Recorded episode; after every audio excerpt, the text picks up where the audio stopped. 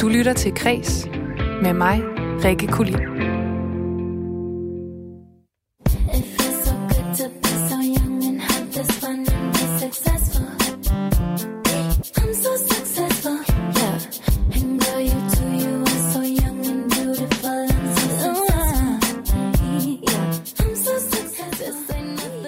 Du lytter til vores særlige sommerudgave af Kres, hvor jeg i dag sender et afsnit af vores serie om unge kunstneriske talenter. Her på Kreds, der har vi nemlig udvalgt otte unge kunstnere, som vi tror på, og som vi regner med at skulle se meget mere til fremover. Men hvad er det, der har formet dem som kunstnere, og hvordan vil den her unge generation af kunstnere forme os som samfund og som publikum? Det prøver vi at undersøge med den her serie. I dag der kan du møde den fremadstormende, talentfulde singer-songwriter Niklas Sal, der med sin kun 23 år og begge fødder plantet solidt på jorden allerede har indtaget hitlisterne med numre som Hero, New Eyes og den senest udgivende In the Window Frame. Og så har jeg talt med Socialdemokratiets kultur- og medieordfører Kasper Sandkær om racisme og repræsentation i det danske kulturliv. For en række aktører har de seneste uger bidraget til det her emne, herunder journalist på Politikken, øh, Lucia Udum, musiker i kampagnen Tal Ud, og skuespiller Marie Lydi, Marie Nokuuda. Og jeg har spurgt Kasper Sandkær, om vi vil se konkrete politiske tiltag for at komme racisme og underrepræsentationen af etniske minoriteter i den danske medie- og kulturbranche til livs. Og har du et konkret forslag til, hvordan vi kan komme racisme og underrepræsentation af befolkningsgrupper til livs i kulturbranchen? Der har for eksempel været snak om kvoter. Er det en mulighed? Du kan skrive en sms til 1424. I din sms, der skriver du R4, laver et mellemrum, og så skriver du din besked. Velkommen til Kreds. Men først og fremmest, inden vi skal i gang med Niklas Sal i dag, så har jeg nogle korte kulturnyheder med til dig.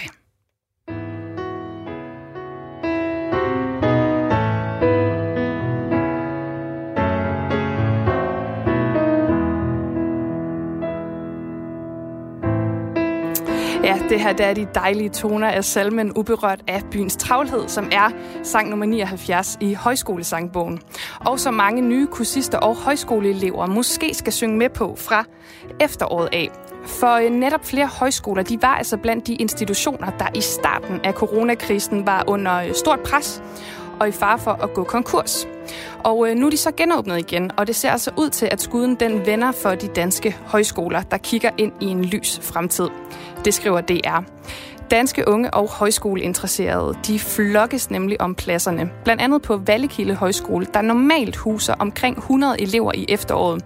De kan se frem til 130 af slagsen. Og Brandbjerg Højskole ved Jelling, de har en venteliste, en situation, de aldrig har stået i før.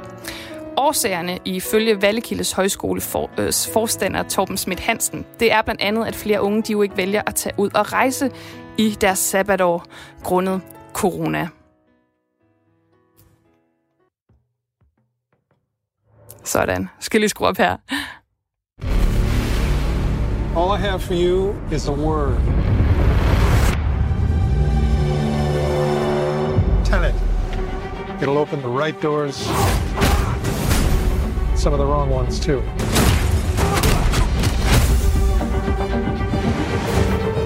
Use it carefully.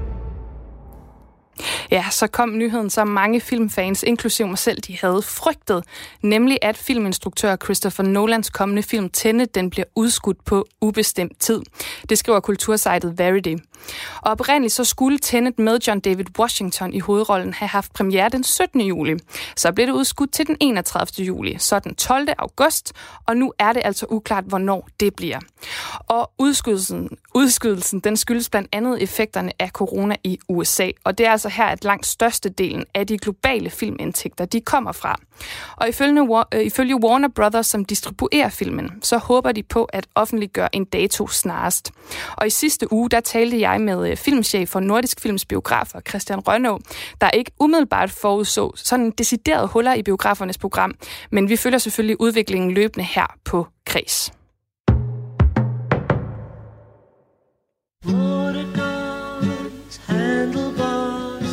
Bicycles for two, broken hearted Jubilee. På tirsdag den 28. juli, der er det sidste gang, at det engelske musikmagasin Q, de sender et eksemplar på gaden. Det skriver BBC. Og Paul McCartney, som du hørte lidt af her, han var den første kunstner på forsiden af Q tilbage i 1986, hvor det her magasin det blev grundlagt af Mark Allen og David Hepworth. Men efter 34 år, så er det altså slut med Q, der har været en af de førende medier inden for musikjournalistik, hvor særlig rocken og poppen de altså var i højsæde. Og på sit højeste, der havde magasinet 200.000 opslag. Det tal, det er faldet til 28.000 under coronakrisen, som altså er den helt store årsag til, at Q nu må dreje nøglen om. Men Q, de kæmpede altså i forvejen, og øh, redaktør Ted Kessler, han skrev i et tweet, at pandemien var det, der gjorde udslaget for os.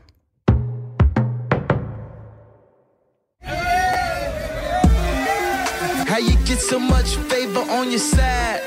Accept the measure, Lord and Savior, I replied.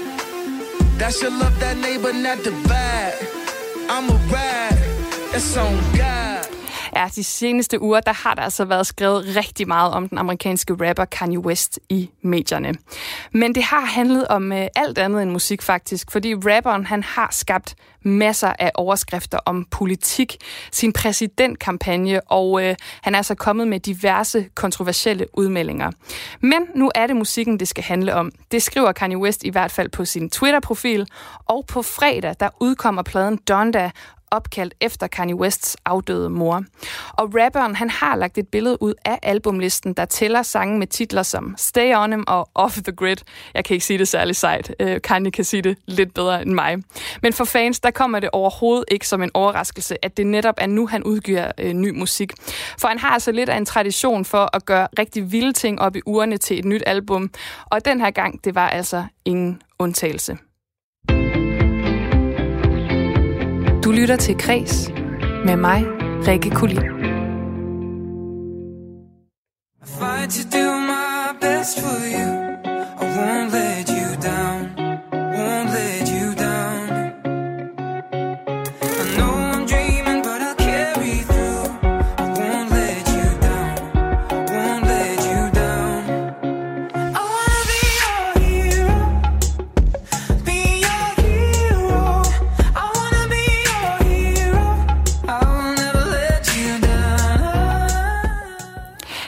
nu skal vi til første del i dagens sommerserie om unge talenter. Og øh, med os, der har vi altså den 23-årige sanger og guitarist Niklas Sal. Og det var netop hans debutsingle Hero fra 2018, du hørte et lille klip af her. Her i den første del af portrættet, der kigger vi nærmere på, hvad det er, der har formet Niklas Sal som kunstner. Og det hele, det startede i den østjyske barndomsby Hadsten med en pædagog og en guitar. Det startede virkelig tidligt. Jeg begyndte at samle en guitar op allerede, da jeg var sådan fire år gammel og sådan noget der. Men jeg, jeg kan huske især, at det var fra 0. klasse, hvor der var en pædagog, der spillede øh, guitar. Hun hed Else Marie. Hun, øh, hun spillede guitar og sang, og det, øh, det blev jeg sådan helt... Altså, jeg, jeg kan stadigvæk godt nogle gange huske den der følelse, jeg havde af bare sådan at se hende spille. Øh, og så fik jeg hendes øh, gamle guitar i julegave året efter. Og så, så, var jeg, så var jeg ligesom i gang. kan du huske, hvad det var for nogle melodier? Hvad hun spillede? Og jamen, det ved jeg faktisk ikke. Altså, der var... Um, det var jo alle mulige... Altså, det er jo også bare sådan noget... I østen stiger solen op. Og altså, alle de der ting, som... Jeg elskede bare alle de der øh, melodier også, og sådan danske sange der, som vi spillede. Var der musik i dit barndomshjem? Ikke, øh, ikke som sådan. Altså, der er jo, der er jo musik hvor, overalt, men, men altså, det var... Jeg kan huske, at vi havde klaver stående, egentlig, men det undrede mig også over, hvorfor der var, fordi der var ikke nogen, der spillede på det. Øhm, vi har altid været... Altså, både min, min mor og min far, sådan, jamen, de har, jo, de har jo interesser inden for musik, ligesom de, de fleste der af os har, men, men det var ikke noget, der sådan, det var ikke noget, de gik ind og sådan prøvede at påvirke mig med, nødvendigvis. Øhm, så, så jeg tror, jeg har altid sådan lidt måtte sådan, øh, finde min egen sådan stil og retning og sådan noget der. Men så senere, så har jeg egentlig stjålet ret meget af det, som min far godt kan lide at høre. Så, sådan, så alligevel lidt. Men der er ikke nogen, der spiller. Nej, hvad var det noget musik, I øh, lyttede til? Jamen altså, også bare radio. Altså, så øh, alt muligt. Og min, min mor, hun, øh, ja, hun elsker sådan noget... Øh, som er sådan noget, jamen hun, hun elsker, jeg tror hun plejer også bare at sige, at det er glad musik. Altså sådan musik, der gør hende glad, og som er sådan noget, måske også hvor, forholdsvis let tilgængeligt, så der har været rigtig meget sådan noget popmusik og sådan noget.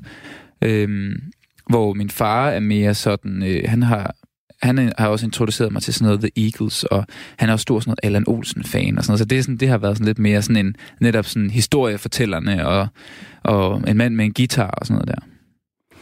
Hvilken type barn var du? Øh, jeg var jamen sådan, det, måske sådan lidt en hybrid af at være sådan ret generet og indadvendt egentlig men samtidig også øh, altid øh, passe ret godt ind i, sådan, i, i de fleste sådan klikker, øh, fordi jeg spillede fodbold og var sådan nogenlunde habil til det. Øh, og det er jo en, øh, altså når man kommer fra sådan en by som, som, som Hasten, som jeg gør, så er det jo også, øh, så, så, er man jo, så har man jo allerede et stort fællesskab af mennesker der. Øh, og så havde jeg jo så min musik, som, som altid blev sådan min, min første prioritet. Så jeg tror sådan, jeg, jeg blev ret hurtigt sådan, altså det blev ret hurtigt en, en stor del af min identitet, det der med at være ham, der spiller musik. Og det her med at starte til musikundervisning, var det noget, øh, der, der sådan ligesom kom i stand af dit eget, dit eget initiativ? Ja, det må man sige. Altså det var, jeg, jeg tækkede og bad øh, mine forældre, øh, især der efter jeg har fået den der guitar, så var jeg sådan, jamen jeg, jeg skal da, ligesom jeg går til fodbold, så nu vil jeg også gå til guitar. Øh, så, så det var rigtig meget min, min egen ting, og så har, så har der bare altid været fuld støtte derhjemmefra. Og en, som jeg ved øh, har betydet rigtig meget for dig også øh, i den her musikalske opvækst, det er din øh, guitarlærer Morten. Mm. Og ham har vi faktisk øh, fået et øh, lille citat fra her. Det var lidt sjovt, fordi øh, jeg kendte faktisk hans forældre, fordi øh, hans far var fodboldtræner for mine børn. Det er sådan en lille by, vi kommer i Hasten. Og øh, så en dag, så ringede hans far, at han havde sådan en søn der, som skulle til at starte i første klasse, og han havde godt nok spillet noget på en guitar, han havde fået af sin børnehaveklasselærerne. Og øh, så, øh, jamen, lad mig da lige se på ham, Niklas, der. Så kom der sådan en lille fyr der med en meget, meget stor guitar. Og så begyndte han jo på guitar der i første klasse, og med det samme kunne jeg godt se, at det var da vist lige noget, der godt kunne blive til noget af det der. Og ret hurtigt, så, øh, da han havde lært de første 3-4 akkorder, så, så fandt jeg også ud af, at han sang jo ganske udmærket. Og mange elever, de har jo sådan, at de er meget øh, de er færdige med at synge, men for ham har det altid været helt fuldstændig naturligt. At når man spiller guitar, så synger man også jeg vil sige, han var som en svamp. Ikke? Altså, han tog imod alt, hvad, hvad jeg kom med. Den der åbenhed, som jo har gjort, at han er kommet så utrolig langt. Altså, han har aldrig sagt nej, selvom jeg kom med de klassiske stykker, eller med noget underligt sammenspil, han skulle prøve at være med til. Så han bare et det hele, og det har gjort ham til en rigtig god all-round musiker, synes jeg. Hvad betyder din guitarlærer Morten for dig? Jamen, det var jo rigtig sødt sagt. Men øh, det, jamen, han, betyder, han betyder rigtig meget for mig, fordi det har været Øh, også i og med, at jeg måske ikke havde så meget øh, musikalsk ballast, øh, inden jeg møder Morten der, øh, så har han jo også været med til at påvirke mig rigtig meget musikalsk. Altså, øh, vi har spillet rigtig meget Beatles og Tim Christensen og sådan noget op i den der øh, boldgade der, ikke? Så det har jo betydet rigtig meget. Jeg, jeg ser i hvert fald også mig selv en, som en, der godt kan sættes lidt i forbindelse med artister som, som dem, altså sådan rent øh, genremæssigt, ikke? Så det, øh, det har betydet helt vildt meget, og så har hans, øh, han har altid haft sådan ambitioner også på mine vegne, på sådan en god, sund måde, synes jeg. Og har altid været sådan, øh, øh, sørget for, at, øh, at jeg blev tilbudt at spille til alle de der musikskolekoncerter og sådan noget der. Så jeg er blevet rigtig, rigtig god, øh, blandt andet på grund af ham. Og så det her med at søge inspiration og blive dygtigere øh, andre steder. Øh, der øh, opsøgte jo diverse øh, talentcamps øh, i Aarhus. Øh, hvad var det for en proces, du kom i gang med her? Jamen altså, det er jo her, hvor jeg er begyndt at skrive min egen musik øh, som jeg jo starter med sådan cirka om sådan i 14 års alderen, øh, hvor jeg begynder at arbejde lidt sammen med en musikproducer og nogle af hans, i hans netværk af sangskriver og sådan noget der. Øh, og så for ligesom at, at supplere op med, med det samarbejde, så begyndte jeg bare at søge ind til alle de her øh, camps, blandt andet øh, den camp, der er her i Aarhus, der hedder Aarhus Calling, som er sådan en sangskriver-camp, hvor man mødes med nogle forskellige... Øh, øh, sangskriver øh, på forskellige sådan, niveauer i virkeligheden også. Øh, for eksempel startede jeg med at være på talentdelen, som var sådan en, nogle forskellige talenter, der ansøgte om at være med i den her øh, camp. Øh, til året efter så at begynde at skrive med nogle af de mere sådan, øh, nationalt øh, anerkendte sangskrivere osv. Så, øh, så det begyndte jeg sådan at søge meget i og foredrage og sådan noget der, for ligesom at prøve at se, om jeg kunne få en fod inden for branchen. Så det startede egentlig ret, ret tidligt med at, at, at prøve at opsøge. Hvad var det for en følelse, du mødtes med der? Altså, jeg, jeg kunne forestille mig, at din verden på en eller anden måde åbner sig op her også. Ja, det må man sige. Altså, her begynder det jo at blive... Øhm, altså, det der med at skulle være blive musiker. Altså selvom det er noget, jeg har sagt altid, jeg, jeg ville, og sådan, da jeg var helt lille, at nu skulle jeg, jeg skulle være rockstjerne, ikke? Øh, så begynder det at sådan forme sig lidt mere nu. Hvad, hvad, hvad indebærer det egentlig? Øh, og, altså, altså det der med i hvert fald at få foden ind i, i en musikbranche, som jo er svær at få en fod ind i. Øh, på den måde kunne jeg i hvert fald mærke, at okay, det, nå, det er sådan her ting sammen. Okay, og hvis jeg har brug for det her, så skal jeg gå herhen. Og sådan, det begynder lige så stille sådan at forme sig, hvordan jeg egentlig skal gribe det her an med, hvordan skal jeg egentlig blive den der rockstjerne? Ja, fordi alt andet lige så må man sige, at der er alligevel et stykke vej fra at deltage i en uh, talentcamp uh, i Aarhus til at stå med en reel pladekontrakt i hånden nogle år senere. Men det var jo mm. faktisk det, der skete for dig. Så hvordan var vejen derhen? Jamen altså, øh, jeg, øh, jeg møder jo øh, min øh, partner in crime, som jeg plejer at sige, øh, som hedder Birk Storm. Og øh, Birk og jeg, vi, øh, vi starter med at samarbejde fra omkring, jeg går i 2G, øh, og bruger rigtig meget tid på at, at skrive og sådan noget der, men også har været ude og spille sådan nogle øh, fester og bryllup og alt sådan noget der med et, øh, et band, øh, hvor vi spillede covers og så videre. Så ja, det var tit sådan noget med, at så spillede jeg måske fredag eller lørdag øh, øh, til ud på natten der, og så afsted til øh, København for at arbejde med Birk, hvor vi ligesom begyndte at lave sange sammen, og vi kunne bare mærke, at det her, øh, det her partnerskab, det var, det var virkelig noget specielt. Og vi kunne virkelig, øh, den musik, vi lavede der, det var det, var det bedste, vi begge to havde lavet, øh, følte vi. Og øh, så, så det er faktisk meget fra det tidspunkt, hvor jeg møder ham og begynder at arbejde sammen med ham, at tingene bliver sådan, hvor jeg begynder at blive mere opmærksom på, hvordan, hvad skal jeg være for en slags artist? Man kan jo lave rigtig meget forskellig musik, og jeg havde jo prøvet at skrive, altså prøvet at lave alle mulige forskellige slags sange og sådan noget der. Så, øh, så det der med at prøve at spore sig ind på, hvad er det for noget musik, som jeg skal lave til mig, Øh, så det var, det var sådan hele den proces med at og også bare begynde at få taget billeder af mig, og øh, Birk prøvede at sætte mig, eller han satte mig op med en stylist og sådan noget der, og vi begyndte at, og, og ligesom også tænke på det der med, det er jo ikke kun musikken, det er også hele det visuelle og alle de her ting. Og så, øh, og så, bliver, så flytter jeg til København efter gymnasiet, og bliver så signet på et øh, pladeskab, der hedder Warner, øh, cirka et halvt år efter og sådan noget der. Og derfor går det så sådan... Jamen, det går ret hurtigt, ikke? Altså, det er jo sådan noget med, at jeg, jeg er jo nærmest lige blevet færdig med gymnasiet, og så, øh, og så får vi udgivet øh, New Eyes, som, som, jo, som jo virkelig bliver et, et hit, øh, og er pludselig i fjernsynet og alt muligt. Så, så den der, hele den der proces har jo været helt, øh, helt vanvittig. det har jo, altså... Jeg har jo på en eller anden måde altid sigtet efter at skulle derhen hvor alle de der ting skulle ske, og på mange måder havde jeg egentlig også fået forberedt mig på det. Altså det der med at være ude og spille og stå på en scene, det, det rører mig ikke på den måde. Altså der er ikke sådan, det er ikke sådan, at mine nerver går imod mig der. Øh, men selvfølgelig har det også krævet, at man lige skulle, øh, altså sådan, skulle spurte lidt for at følge med i den udvikling. Øh, på alle mulige fronter, både menneskeligt og, øh, og professionelt. Sådan det der med at skulle øh, for eksempel stå på Store Vega sidste år, det synes jeg faktisk var sådan, det var lige før jeg havde det sådan, uh, er jeg klar til det her? Altså, er jeg klar til at stå på, på Store Vega og skal lave et show, som er Store Vega værdigt? Øhm, men det er jo også en del af sådan det der med at være en ny øh, ung artist, hvor det er gået hurtigt. Jamen, det er også det der med, at det, det, det er jo også en del af den oplevelse, ligesom at, at opleve sådan en artist som mig, tror jeg. Det sagde Niklas Sal til min kollega Lene Grønborg Poulsen. Og han debuterede altså tilbage i april 2018 med singlen Hero. I 2019 der kom så det her debutalbum Planets, og øh, det nåede en 15. plads på listen over de mest købte CD'er i Danmark. Og senere i programmet, der dykker vi ned i Niklas Sals seneste udgivelse In the Window Frame. Og så skal vi også høre om, hvordan han vil forme os, altså hans publikum. Du lytter til Kres med mig, Rikke Kulin. Efter George Floyd den 25. maj blev dræbt af det amerikanske politi, der har racismedebatten fyldt medierne.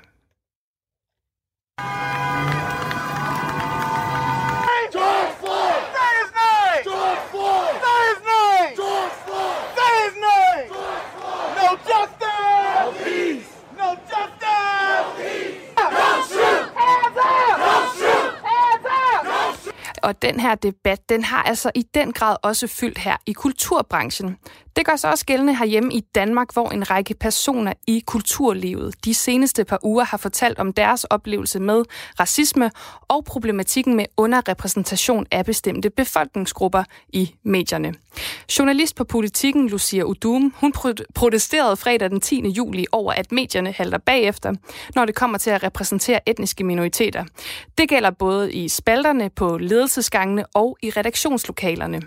Og en række musikere, de har fortalt i kampagnen Tal ud, ikke tal ud, men tal ud, at de oplever ikke at blive lukket ind til egne koncerter eller bliver mødt med fordomme på grund af deres hudfarve eller navn. Og skuespiller Marie Lydi Nokuuda, hun har også fortalt i et interview til Jyllandsposten, at hun oplever racisme i filmbranchen. Hun er skuespiller, som sagt, og hun mener altså, at Danmark er håbløst bagud, når det kommer til etnisk repræsentation på scenen og på skærmen. Og tidligere i dag, der snakkede jeg med Kasper Sand Kær, kultur- og medieordfører i Socialdemokratiet. Vi tog os en snak om racisme og underrepræsentation i dele af kulturlivet, og øh, hvordan man politisk kan tage fat om de her problemstillinger. Jamen, ja, først og fremmest så synes jeg, det er vigtigt at sige, at øh, racisme hører jo øh, ingen steder hjemme, øh, og jo heller ikke hverken i medie- eller øh, kulturverdenen. Øh, og øh, racisme overalt, hvad det er, øh, overalt, hvor det er, øh, om det er bevidst eller ubevidst, øh, skal vi jo øh, forhindre øh, og gøre alt, hvad vi kan i fællesskab for, at, at ingen oplever at blive diskrimineret på baggrund af deres øh, race eller hudfarve, øh, og for den sags skyld jo heller ikke køn eller øh, seksualitet og religion osv. Men vil du anerkende, at der findes et problem i kulturbranchen i Danmark? Ja, det tror jeg, at der gør, ligesom der gør øh, mange steder i, i, i vores samfund. Og, og når man følger øh, for eksempel øh, filmene, øh, jamen så øh, er det jo også, øh, hvordan skal man sige det, det er jo nok typisk sådan også stereotyperne, der får lov øh, og, øh, at træde frem. Det gælder jo, tror jeg, i, i, i film øh, over hele verden, og det gælder jo også i, øh, i danske film. Øh, og, og sådan tror jeg, man vil kunne kigge flere steder hen i kulturverdenen og se, at der øh, foregår sådan en reproduktion af øh, stereotyperne, og det bliver jo også det der øh, spejl på vores samfund, som vi andre øh, ser ind på, og som jo kan være med til at farve, øh, kan være med til at farve det, det billede, befolkningen får af, hvad, hvad der er virkeligheden. Men hvordan forestiller du dig så, at man kan bekæmpe problemet rent politisk?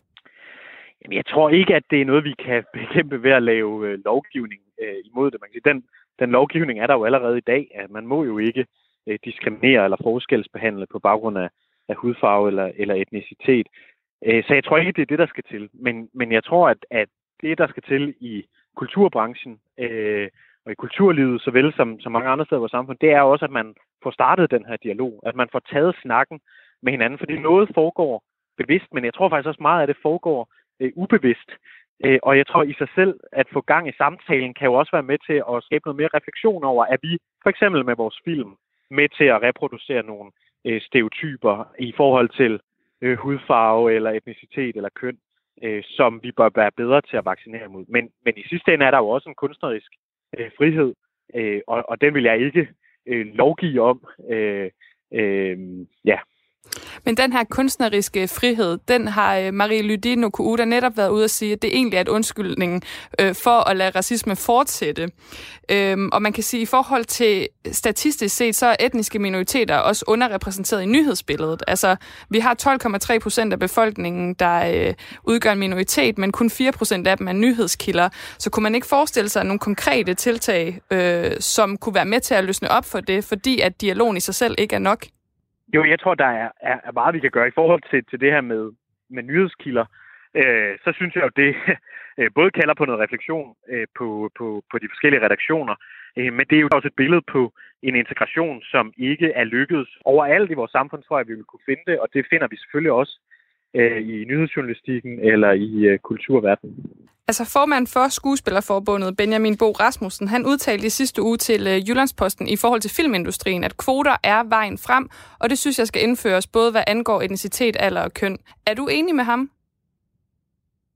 Jamen, det synes jeg er en diskussion, man skal tage øh, øh i det enkelte øh, produktionsselskab, filmselskab, dem der køber øh, filmene, øh, om, om det er nogle krav, man, man vil sætte op. Altså, det forestiller mig ikke er noget, vi skal gøre øh, fra, øh, fra politisk side.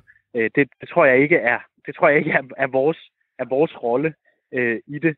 Øh, men, men jeg hilser debatten velkommen, og, og, og er der et produktionsselskab, der har lyst til at lave øh, kvoter på deres produktion, så, så synes jeg, det vil være spændende at følge, hvad det, hvad det vil betyde for, hvordan at, at, øh, at for eksempel øh, filmene, øh, hvordan de måske får et nyt udtryk, som, som kunne være godt.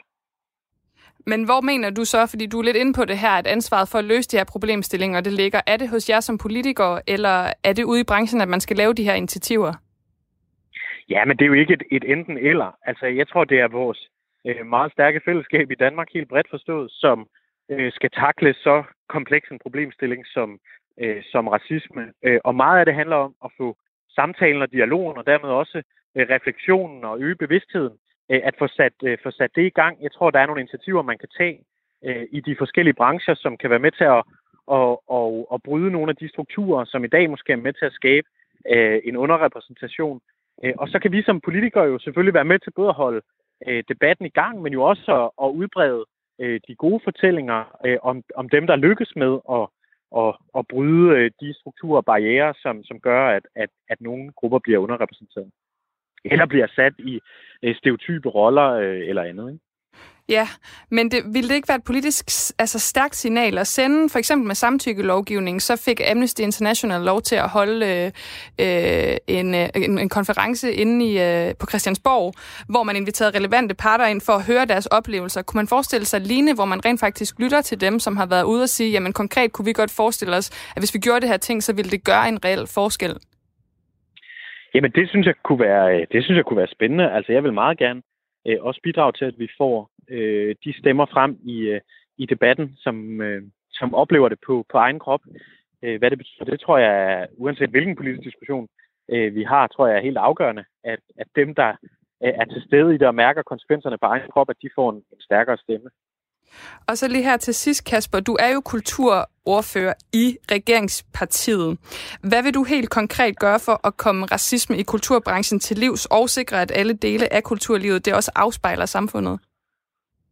Jamen først og fremmest vil jeg øh, gerne være med til, at vi tager debatten og tager den, den samtale med hinanden, som også kan være med til at, at skabe den helt nødvendige refleksion, også om alle de gange, hvor det sker øh, ubevidst. Øh, og så vil jeg gerne sende en klar opfordring til, til kulturbranchen helt bredt, om også at få taget den her dialog øh, med sig selv og få den taget øh, internt på kulturinstitutionen eller produktionsselskabet, eller hvor man nu øh, sidder hen og spørger sig selv, jamen er der noget, vi gør, som er med til, øh, at at nogle grupper bliver underrepræsenteret, eller at nogen bliver sat i øh, stereotype roller, eller, eller andre konsekvenser af, af, af racisme, øh, og, og hvad man så vil gøre ved det. Øh, fordi jeg tror, jeg tror løsningerne findes bedst øh, lokalt på den enkelte institution, øh, det enkelte produktionsselskab. Øh, jeg tror, det vil være svært for os øh, at, at lave sådan en one-size-fits-all øh, løsning på Christiansborg. Det tror jeg vil, vil blive skævt, og, og jeg er, vil være meget bange for, at det vil udfordre den kunstneriske frihed og ytringsfriheden, som jo er øh, helt afgørende frihedsrettigheder. Så, så det du siger, det er, at der kommer ikke nogen sådan konkrete politiske tiltag, lovgivning og kvoter eller lignende. Det er ude i kulturbranchen selv, at man ligesom skal tage øh, de her samtaler. Altså jeg og Socialdemokratiet er ikke der, hvor vi synes, at, at politikerne på Christiansborg skal sætte sig ned og øh, lave kvoter eller, eller andet øh, detaljeret lovgivning øh, om, øh, om, om repræsentation i kulturbranchen. Men det betyder jo ikke, at vi ikke er optaget øh, af problemet. Øh, og derfor vil vi meget gerne have øh, dialog med øh, kulturbranchen helt bredt, og, og jo også opfordre til, at, at kulturbranchen selv melder sig ind i, ind i debatten om, øh, om man er med til at, at skabe eller reproducere nogle stereotyper, eller øh, om man øh, har grupper, som systematisk er underrepræsenteret i den kultur eller kunst, øh, man, man nu laver. Ja, sådan lød det altså fra kultur- og medieordfører i Socialdemokratiet, Kasper Sandkær, da jeg talte med ham tidligere på dagen. Og jeg har jo spurgt dig, der lytter med, hvad øh, du synes, man måske kunne gøre ved racisme og underrepræsentation i kulturbranchen. Er kvoter vejen frem? Hanne, hun har skrevet en sms, hvor hun kort og godt skriver, jeg synes, kvoter er en god idé mange steder, de er så ikke farlige. Så den kan Kasper Sandkær og Socialdemokratiet jo tage til øh, overvejelse. Og jeg vil også selv sige, som journalist, så kan det være svært at, øh, at være mangfoldig mangfoldig i de kilder, man vælger. Øh, jeg har i hvert fald flere gange oplevet, at, øh, at jeg kommer ind i den samme type kilde, så jeg er bestemt heller ikke øh, selv afvisende over for kvoter. Men du kan altså også byde ind. Du kan sende en sms til 1424. I den her besked, der skriver du R4, laver et mellemrum, og så skriver du din besked. Sådan, jeg skal lige være med i teknikken her. Du lytter til Kres med mig, Rikke Kulin. Ja, det kan altså godt være øh, mandag på en tirsdag, men ikke desto mindre så lytter du til Kreds, hvor vi for tiden stiller skarpt på unge kunstneriske talenter. Og her der undersøger vi, hvad der har formet dem, og hvordan de vil forme os. Og i anden del af portrættet af dagens kunstner, Niklas Sal, der har vi kigget ham lidt i kortene, og øh, vi undersøger hans musik. Både hvordan den bliver til, og hvilken betydning den her musik den har for ham selv.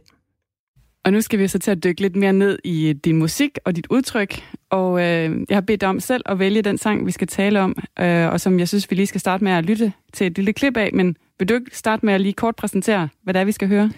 Jo, jamen, vi skal høre øh, min nyeste single, som hedder In the Window Frame, øh, som for mig er en meget, meget speciel sang. Jeg har flere gange sådan sagt til folk, jeg kender, og til folk fra nær og fjerne, det er en af de, det er måske den bedste sang, jeg nogensinde har skrevet, været med til at skrive øh, og er en sang, der handler om det her med, og altså, den handler om, om noget ensomhed og noget længsel på en eller anden måde, som, som vi alle sammen mærker en gang, en gang imellem. Og jeg, jeg har i hvert fald, du ved, for eksempel oplevet det her med, at øh, man sidder på en bar, og klokken er blevet lidt for mange, og man har måske også fået en øl for meget, og så, så mærker man lidt den her, måske sådan længsel efter en, og noget sådan, der er noget med den her ensomhed, og så i sangen går jeg jo lige ud og, og øh, tænker tilbage på en eller anden, øh, øh, du ved, tænker tilbage på hende der, skulle man have, skulle man have prøvet at, at kæmpe lidt mere for det der forhold, og sådan, nu savner man det, eller gør man ikke, eller var det godt, man skrev, måske var det det, eller, øh, og hvor man så går lige ud og tager ud i hendes have og skriver hendes navn for at se hende en sidste gang, agtigt, øh, hvor jeg i virkeligheden jo nærmere ville øh, gå ind og, og skrive en sang om, om den følelse der, som, som det jo er. Øh, så det er In the Window Frame.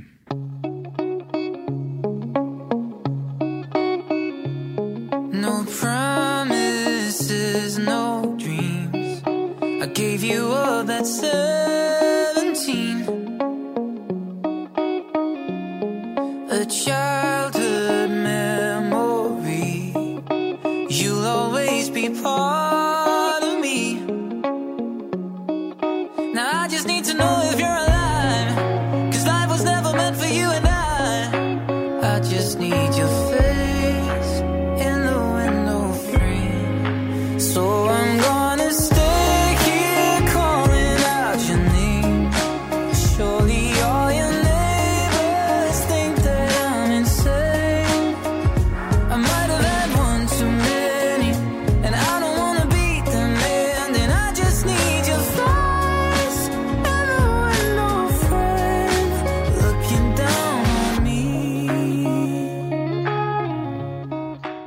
Hvordan er den her sang blevet til?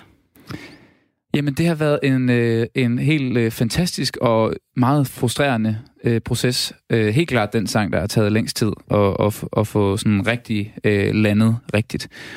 Øh, vi skriver den rigtig hurtigt faktisk, mig og Birk der, og så en, øh, en gut, der hedder Eric Turner. Vi skriver den i Stockholm på knap tre timer, så det er jo sådan set et job well done. Øh, men en ting er, når sangen er skrevet, og man har fundamentet, noget andet er at få den gjort helt færdig.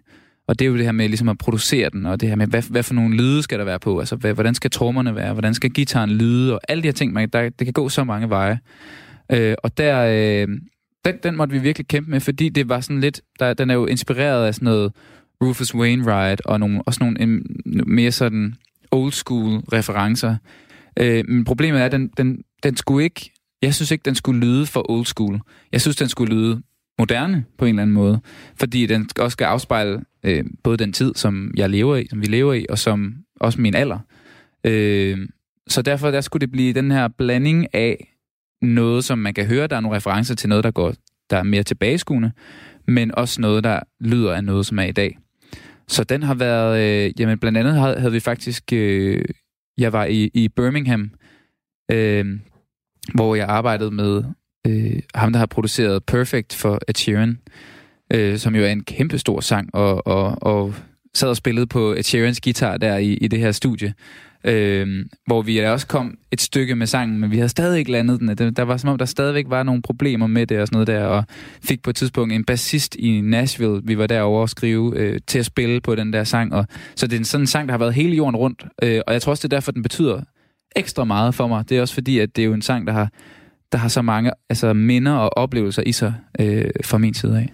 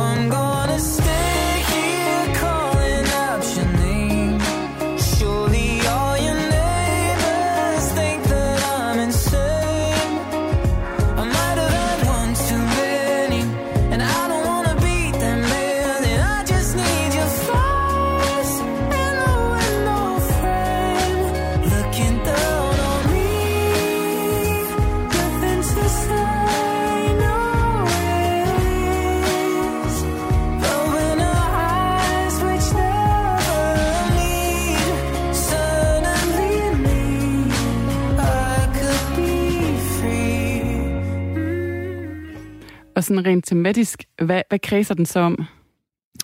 Jamen det er jo, øh, som jeg også kom lidt ind på der, men, men noget, noget med noget ensomhed og noget længsel og noget sådan... Jeg tror også sådan generelt, nu, nu kommer der også et album ud her en gang til efter sommer, og, og, og det der er i hvert fald meget sådan overordnet tematisk for, for det hele, er det her med at være øh, mig og ung og have øh, og opleve kærlighed og finde ud af, hvordan skal man egentlig navigere i det, og man famler jo lidt i blinde, jeg gør i hvert fald, kan, kan jeg mærke.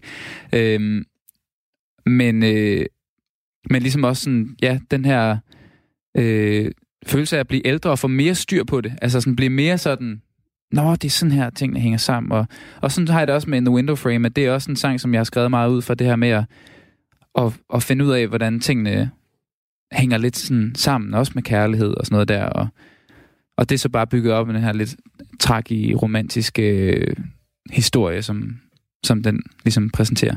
So I'm gonna stay here calling out your name. Surely all your neighbors think that I'm insane. I might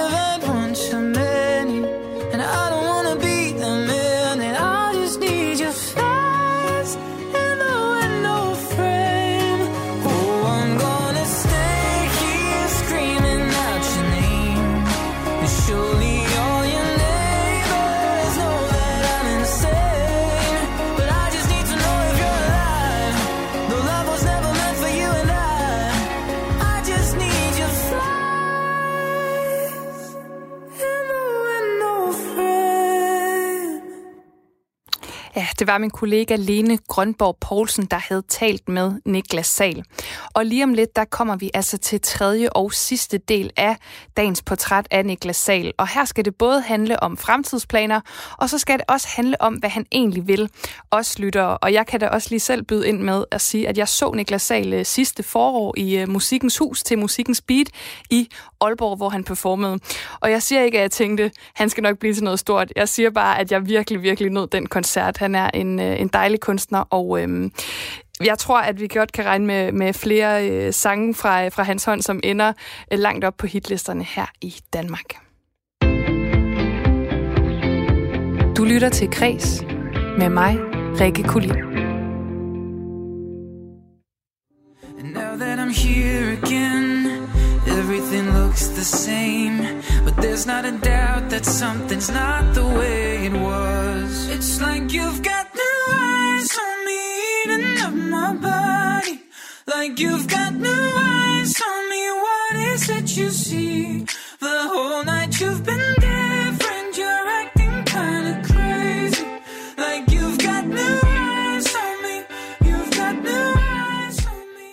Ja, nu skal vi til den tredje og sidste del af dagens udgave af vores sommerserie om unge kunstneriske talenter.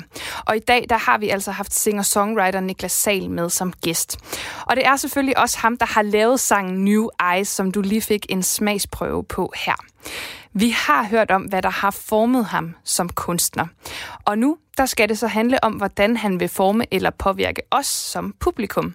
Og øh, for Niklas Sal, så starter den tanke egentlig med et behov for at udtrykke sig kunstnerisk, uden tanke på sin modtager. Altså, jeg, jeg samlede gitaren op, fordi at jeg simpelthen ikke kunne lade være. Der var et eller andet, der bare drev mig hen til det der med at skulle spille og lave noget larm på en eller anden måde. Jeg tror måske også, som jeg også nævnte, jeg var måske sådan lidt generet og indadvendt og havde lidt svært ved sådan at, hvordan viser man lige, hvem man er. Og det fandt jeg bare ud af, at jeg kunne gøre med musikken. Så det er derfor, jeg sådan, sådan har jeg det stadigvæk. Altså, øh, jeg kan jo mærke nu, for mig giver det giver mit job jo mening, når jeg er ude og spille min musik for folk, og når det bliver spillet for folk, og når folk hører det i radioen, og på en eller anden måde skal forholde sig til noget, jeg har lavet. Det synes jeg giver noget mening til det, som, som jeg gør. Øh, men jeg havde stadigvæk siddet og skrevet sange og, og spillet musik, selvom at der ikke havde været publikum, fordi at det er den bedste måde for mig at på en eller anden måde udtrykke, hvem jeg er, og det giver på en eller anden måde sådan en... Det er jo, det er jo rart at skrive noget ned, og så, for, og så forstår man sig selv en lille smule bedre. Øh, det, som der, jeg jo så bare har fundet ud af, er jo også det der med, at når jeg har sat mig ned og skrevet noget ned om et eller andet, sådan at jeg forstår mig selv bedre, så er det, at det også nogle gange kan have den påvirkning på, på, på andre mennesker, når de hører det, at de også er sådan, forstår sig selv bedre. Fordi vi nok alligevel på mange måder er så ens, som vi egentlig er. Øh, og i hvert fald sådan forstår hinanden. Så, så, så for mig er nu øh, det, som jeg jo gerne ligesom vil vil give til folk, er jo noget, som, som de kan bruge til et eller andet, på en eller anden måde. Og om det så er noget med at blive rørt, eller blive inspireret, øh, eller bare det der, når man spiller en koncert, at måske kan man bare lige glemme hverdagen for et øjeblik, hvis det er det, man har brug for. Og sådan, det der med at have en direkte påvirkning på mennesker ved at gøre det, som jeg elsker at gøre, øh, det er i hvert fald det, som jeg håber, jeg sådan kan, kan bidrage med. Og kan jo især mærke det i den her tid, ikke? hvor øh, man ikke har kunne få lov til at komme ud og spille. Øh, der kan jeg godt mærke det, det. Jeg savner virkelig den der meningsfulde, meningsfuldhed. Og du er jo en kunstner, som øh, af mange bliver kaldt øh, det her talent, som øh, vi regner med at se meget mere til. Men hvor ser du dig selv hen om for eksempel fem år? Øh, ja, jamen det er et dejligt spørgsmål. Øh, jeg kan jo godt give et gæt, ud fra i hvert fald, hvad mine ambitioner ligesom er. Øh, fordi der, der, altså, jeg håber der rigtig meget på. Jeg kan jo, jeg kan jo mærke, hvordan man jo, jo, jo mere man bliver ved, og bliver ved med at tro på det, og bliver ved med at arbejde for sagen, så får man jo også den her, der sker den her ting med, at man bliver mere og mere sådan etableret, og man får lov til ligesom at, ligesom jeg sagde med, at man, har, man får lidt sin stol med sit navn på over i hjørnet i musikbranchen. Øh, den stol vil jeg da gerne have, rykker sig lidt mere ind mod midten på en eller anden måde. Og, øh, og det er da helt klart også planen, at altså, om fem år, så vil jeg da gerne stå som et, et meget, meget etableret navn i Danmark, men forhåbentlig også i udlandet, og er jo begyndt at, at, at skal, jeg har min første turné i Tyskland til november, øh, som jo bliver helt vildt spændende, også selvom der måske kun kommer 10 første gang, vi tager på turné øh, i Berlin for eksempel. Men så kommer der måske 20 næste gang, og så kan det være, der kommer 200 tredje gang. Øh, det er jo i hvert fald det, jeg, jeg håber på. Så, så ambitionerne er, er, er virkelig, virkelig store, og, og i virkeligheden er det jo også helt vildt svært at, at gætte om. Men jeg synes, at det musik, jeg ligesom også laver nu, og som jeg jo... Jeg ved jo, hvad der, hvad der kommer på et eller andet tidspunkt. Det, det ved folk jo ikke derude, men, men jeg, jeg føler, at jeg udvikler mig helt vildt som sangskriver og som musiker. Og som, altså, jeg er først lige begyndt på min udviklingskurve, selvom at der er mange ting, der er gået hurtigt. Øh, så, så jeg forventer da, at, at folk får en masse øh, musik, som er endnu bedre end det, jeg allerede har lavet. Og i den forbindelse, der har vi også talt med musikanmelder Josefine Andersen fra musikmediet GAFFA, som også lige har en kommentar til, hvad det er, hun ser, du kan, og øh, hvor du måske kan være på vej hen. Det, jeg synes, Niklas Sahl kan, det er, at, øh, at han kommer med noget nyt, og han kommer med noget, som ikke lyder som, som alle de andre, sådan, der laver den samme type musik, kan man måske sige. Altså, der er jo meget sådan, sådan her skal et, et radiohit lyde, og så har de alle sammen lidt den samme lyd, og jeg synes egentlig, at Niklas han kommer lidt med sin egen lyd, og han kommer med med noget sådan lidt mere troværdigt og lidt mere ægte måske, end, end nogle af de der sådan lidt mere øh, samlebåndsversioner af, af popsange. Jeg hører rigtig meget af den her type musik med, med folk med guitar, skulle jeg til at sige, som er meget den her singer-songwriter-stil. Og jeg synes jo, der er rigtig meget, og man kan virkelig sidde og, og bladrer i det, øh, uden egentlig at føle, at man, man får noget andet, eller man får noget nyt. Men jeg synes, det Niklas kommer med, er faktisk noget andet. Og jeg har den her fornemmelse af, at at der ligger noget nyt i det. Det er ikke noget, jeg har hørt før, til trods for, at, øh, at, at mænd med guitar øh, er der egentlig nok af ude på, øh, på den musikalske scene. Så jeg synes, at, øh, at hvis man ikke har hørt hans musik, så skal man i hvert fald give det en chance. Øh, og så er der også bare noget med den måde, han er, når han sådan optræder på, som er, er meget sådan troværdigt. Og jeg tror også, det er det, der gør, at uanset om han står på, øh, på store scene inde i musikhuset, eller om han står på, øh, jeg har set ham nede i sådan en øh, lille bitte pladeforretning på Record Store Day, hvor vi var vel 15 mennesker, jamen så har han bare et ekstremt nærvær, som gør, at, at det er svært ikke ligesom at blive, blive fanget af det og, og kunne lide det. Altså jeg kan godt forstå, at folk sammenligner ham med Mads Langer, fordi han har jo selvfølgelig den samme sådan, øh, det udtryk der, at man går på scenen alene og typisk med en guitar, og man har skrevet sin egen sang, men jeg synes måske egentlig ikke, at, at, at han skal have den sammenligning, for jeg synes, han kan noget meget sådan anderledes, og han kan noget, der er, er noget lidt mere selv, selvstændigt, øh, hvilket også gør, at, øh, at jeg synes egentlig, han, han er han er sin egen. Jeg synes, det ville være synd at give ham den sammenligning og, og proppe ned under en, en kasse, der hedder Mads Langer, for jeg synes egentlig, han kan noget, øh, som, som er, er selvstændigt og unikt. Der, hvor jeg godt kunne tænke mig at se Niklas flytte sig hen, det er egentlig, øh, det er måske ikke den store sådan, for, forandring i forhold til, hvor han er på nuværende tidspunkt, men handler mere om, at at han jo naturligvis også bliver ældre, og dermed så følger sanguniverset med. Øhm, så man går fra at være en, en ung fyr i 20'erne til også ligesom at udvikle sig og, og få nogle nye perspektiver på, og dermed også nogle, nogle nye temaer ind i sin musik. Og det tror jeg kommer helt naturligt, jo ældre han også bliver. Sagde altså Josefine Andersen fra musikmediet GAFFA. Hvad tænker du, når du hører hendes pointer? Jamen, det er jo dejligt. Øhm, jeg, øh, jamen, man, man er jo det, er jo, det er jo rigtig rart det der med at få øh, nogle ord på en gang men hvor folk de ligesom ser en. Altså jeg tror, det er, man går også rigtig meget i sin egen boble. Jeg går rigtig meget i min egen boble og forestiller mig ligesom, hvordan folk udefra ser det. Så på den måde kan en anmeldelse være rigtig øh, fed at få. Øh, og, og så forstår jeg også godt, øh, for eksempel, at man begynder at lave sammenligninger og sådan noget der, og jeg kan også sagtens se Mads Langer sammenligningen. Øh, også måske bare for at få det i en... Jeg bliver jo faktisk tit ret glad for den der Mads Langer sammenligning, også fordi, at det jo er, for mig at se, øh, er, er han jo en artist, der står for de samme, mange af de samme værdier, som jeg gør. Det der med at have øvet sig rigtig meget, og øh, det er håndværket, der ligesom er øh, rigtig meget fokus, og sangskrivningen og sådan noget der. Øh, så ja, det synes jeg er fedt. Og hvad tænker du om hendes overvejelser omkring dit tekstunivers? For mig handler det også meget om også det med, at jeg synger på engelsk. At jeg har, ikke, jeg har egentlig ikke lyst til, eller noget behov for at gøre det mere besværligt, end det er. Igen, fordi at jeg, jeg skriver ting ned for at, ligesom at forstå mig selv bedre, og har fundet ud af, at jo, jo mere simpelt jeg egentlig også gør det, jo bedre kan folk også hurtigere ligesom forstå, hvad det, hvad det er, jeg gerne vil. Øhm, så det er meget min tilgang til at skrive sangen også. Nu har vi så været inde på, hvad du gerne vil uh, inden for de næste fem år, hvor du håber, at din karriere den er på vej hen.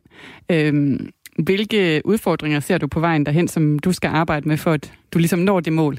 Øh, noget jeg i hvert fald har opdaget, man jo skal være enormt opmærksom på, det er, hvordan man kommunikerer øh, til folk på alle mulige måder i interviews og med musikvideoer og sådan noget. Altså det, som jo er, jeg i hvert fald går rigtig meget op i lige nu, det er at få folk til at forstå klarere, hvem jeg er som menneske, som artist.